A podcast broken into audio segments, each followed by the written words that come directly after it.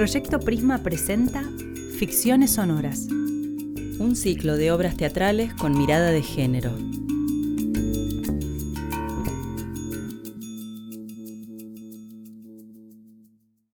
La mano es un cazador solitario. Bendita o maldita lluvia de imágenes, de Katia Brunner.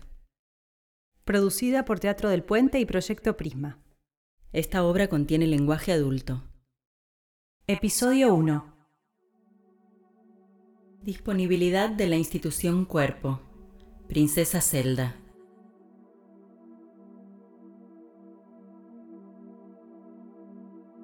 Cicatrices húmedas por la afeitada. La princesa Zelda nos muestra su conchita. ¿Quieres coger? Ven, agárrame por atrás. Húndete en mi mundo suave, húmedo, tibiecito que te recibe, fabricado solo para complacerte, complacer tu falo carnívoro, un diseño interior exclusivo para que te sientas como en casa, para que puedas decir, estuve en el nirvana, un auténtico Valhalla, esa concentración de carne, músculo y humedad, esa identidad que se asoma desde la cabeza clavándome la mirada, eso es el nirvana y estoy adentro, buceo un poco a mi alrededor a ver qué encuentro. ¿Por qué no veo qué encuentro adentro tuyo? Ah, no, tu cuerpo no me recibe, se limita a quedarse donde quiero tenerlo. Vaya forma de anular la identidad. Entro, entro, entro, mantenerla adentro, mojarla, mojarla cada vez más adentro. Ajá, no te hace bien. Sí, Ahora sí te hace bien. Adentro, presionar profundo. Ahora, hacer palanca. ¿O para qué tendría todo el peso de mi cuerpo?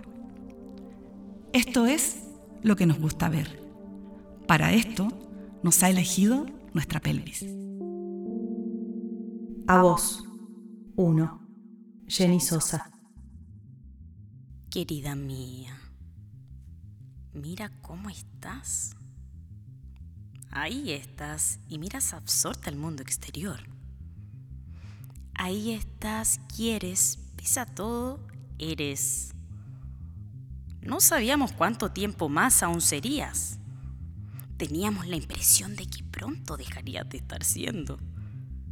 Entre tanto tuvimos prácticamente la certeza de que estabas dejando de ser. Tan fuera de lugar no estábamos de hecho, estábamos en el medio de todo ahí donde tú ya no estabas. Pero no dejaste huella. Ahí estás y miras absorta desde tus globos oculares. Me acerco y observo tus cachetes y tu mentón, tus cachetes y más abajo palpo en busca de hinchazón. Una mirada pronóstica, profesional, es que ya no te resulta divertido por no decir soportable. Eres un cerdito engordado. Eres un cerdito embutido. Embutes secretos. Acá tienes. Trágate un lingote de oro hecho de un secreto. Ahí tienes otro. Un arrolladito de silencio.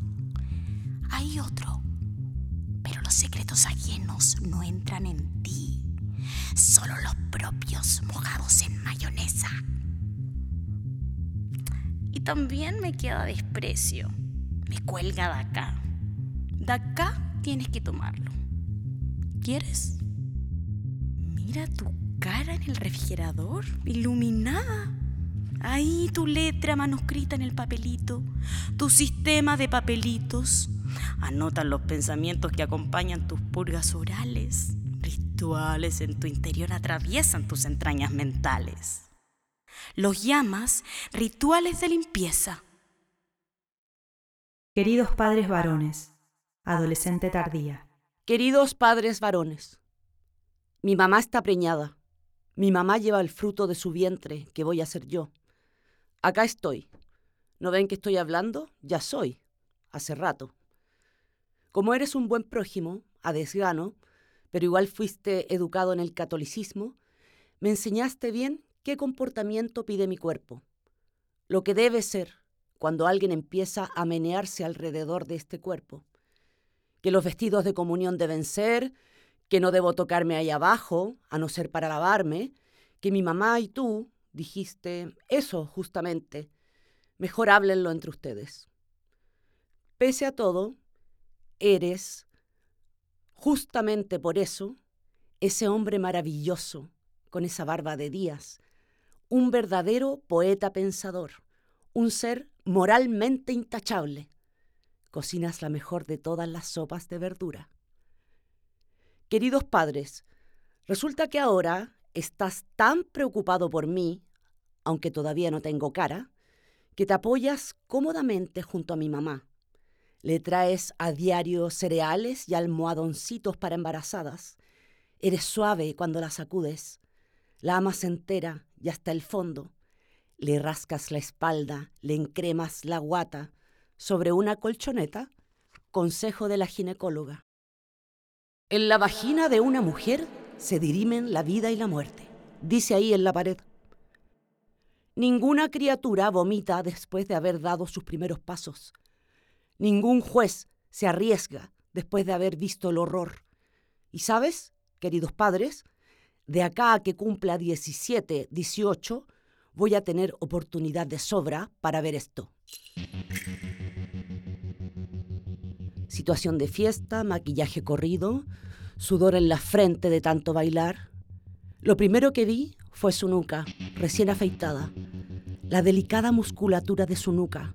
Lo segundo, su olor, casi azucarado, chirlos en el aire. ¿Ah? ¿Qué es esto? ¿Una mano? ¿Así nomás una mano? ¿En mi pantalón? Ajá. Una mano como en los locos Adams, sola en mi calzón la toquetea. ¿A dónde mierda vas? Por lo demás, ruido estridente, música de fondo, banco de jardín. Todavía estábamos conversando, como dicen. Nos estábamos conociendo. Él, bla, bla, bla, bla, bla. Sí, eso quiero. Derecho internacional o repartidor de pizza. Entonces, ¿dónde se está metiendo? En terrenos más calientitos, solita nomás la mano, tan humanamente cálida y palpando delicadeza. Pese a que de algún modo no es bienvenida la mano, yo replegándome por dentro, pero para. La mano, si miramos mejor, la mano, que es humana, la mano, Sigue órdenes de un antebrazo peludo, como el mío, y más arriba de un bíceps, manejado por un ser humano entero.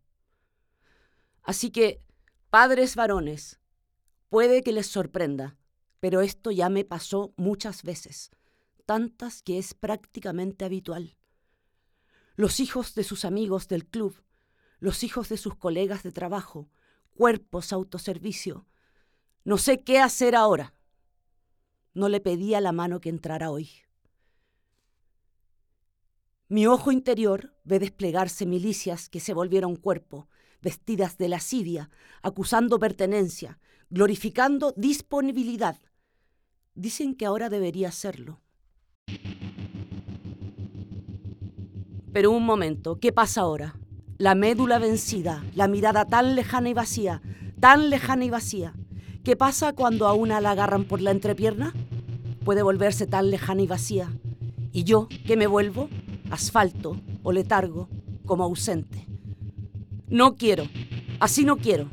Manos que no fueron invitadas, que no perdieron nada por acá, frente a esa sonrisa socarrona. No quiero esa mirada desviada. Y después, esa mirada que por ávida devino furiosa. Esa mirada el poder de hacer que yo desaparezca.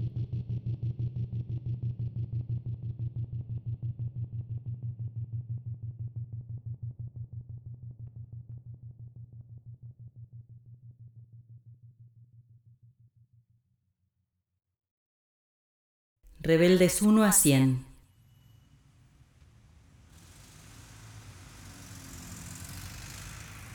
Así que eres una rebelde. Soy una rebelde, por supuesto. ¿Cómo sabes? No uso tampones, nada más copitas de silicona para recoger mi jugo sanguíneo. Me gusta bailar desnuda y sola, aplicarme muchas caras para sobrevivir al día. ¿Qué caras? Variadas. La madre, el día, lo triste, la herida, la muda, la gritona, la que sabe y llama por teléfono. También me sale la que fabula con tanta dulzura que dan ganas de abrazarla. Puedo ser la mosca muerta, la que sabe defenderse pero igual hay que tomarla. Puedo la lesbiana, la que se desvive por todos, la zorra, la dócil, la desquiciada por el deseo, la que no para de hablar, la entrada en años. También puedo la que babea, la deteriorada, callada, la santita con bebé en brazos. Puedo el personal funerario, la perdida que busca protección. Puedo la competente, una mirada basta, la que cocina. Las puedes todas. Me las aprendí de memoria.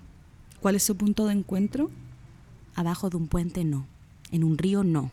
Nos encontramos ahí donde nuestras manos envejecen solas y nadie mira. ¿Y cómo te encontré yo? Olfato. La luz del sol tal vez. Caleidoscopio del terror y el privilegio. O una santa alianza de superhombres. La autoconciencia masculina se despliega ante nuestros ojos en el momento exacto en que uno, totalmente al descubierto, pasa a integrar el club de las pelotas. Se exhibe, se identifica, se posiciona. Pero ¿qué no exhibe? Se exhibe Fausto, instrumento de la humanidad. Afirma su autonomía, la orgullosa testa de su autarquía, poder autártico que da vida. El Club de las Pelotas no necesita amarse a sí mismo. El Club de las Pelotas es mutuo, recíproco. El Club de las Pelotas necesita público. El Club de las Pelotas no se desmoraliza por sí mismo. El Club de las Pelotas recluta y recluta nuevos miembros. El Club de las Pelotas es una prolongación de sí mismo. El Club de las Pelotas es el cordón umbilical y es el oxígeno. El Club de las Pelotas está en el centro. Sobre el Club de las Pelotas se sitúan cámaras.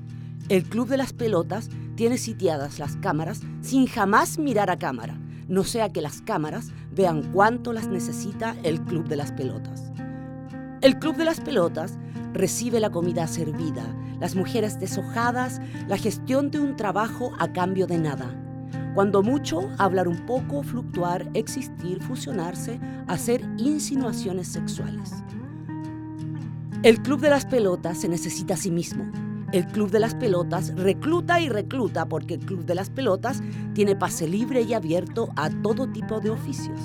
El Club de las Pelotas son maestros, son pensadores y verdugos y poetas. Eso ya abarca bastante. Eso ya desorienta bastante. Ahí está en su sillón, predestinado, pre y omnipotente. Por encima puesto el traje, adentro un corazón y muchos latidos. Son buenos prójimos, no arman peleas en trenes, se sienten fracasados y malhumorados, u orgullosos y robustecidos. Van a pie, tienen diarreas o ideas. Miran un cemental para tres señoritas, juegan Brazilian Adventure o leen lo último del bandido salto de mata. Ocupan su tiempo libre con cualquier cosa que les impida resistencia y diversión. Miran un cemental para tres señoritas, juegan Brazilian Adventure o leen lo último del bandido salto de mata.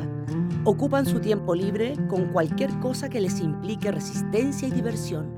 No pierden el tiempo reencontrándose con su yo. No se regalan a cambio de nada. Son piedra esculpida, aman con discreción. Muy rara vez se permiten confesarse algo a sí mismos. Tienen escrotos peludos e inquietos, controlan sus índices corporales, sudan, después de varias cervezas les brilla la piel. Ahora sus ojos están enfocados, se tiran peos en secreto y están pendientes del recreo del mediodía para ir a masturbarse al baño del octavo piso. Ahí nadie me interrumpe. Se alimentan de pan y papas, fuman marihuana escondidas, están cansados de vivir, viejos para trabajar, despiertos de tanto sonarse los mocos, confiadamente insomnes y todo les sabe igual. Fin episodio 1. Esto fue La mano es un cazador solitario, de Katia Brunner. Traducción, Carla Natalia Imbroño. Dirección, Daniel Marabolí. Elenco, Catalina Saavedra, Javiera Mendoza, María José Pizarro. Técnica audiovisual, Pablo Mois. Producción, Ignacio Tolorza. Producción ejecutiva, Teatro del Puente. Producción general, Proyecto Prisma. Esta producción cuenta con el apoyo de Coincidencia, un programa de la Fundación Suiza para la Cultura, Pro Helvetia.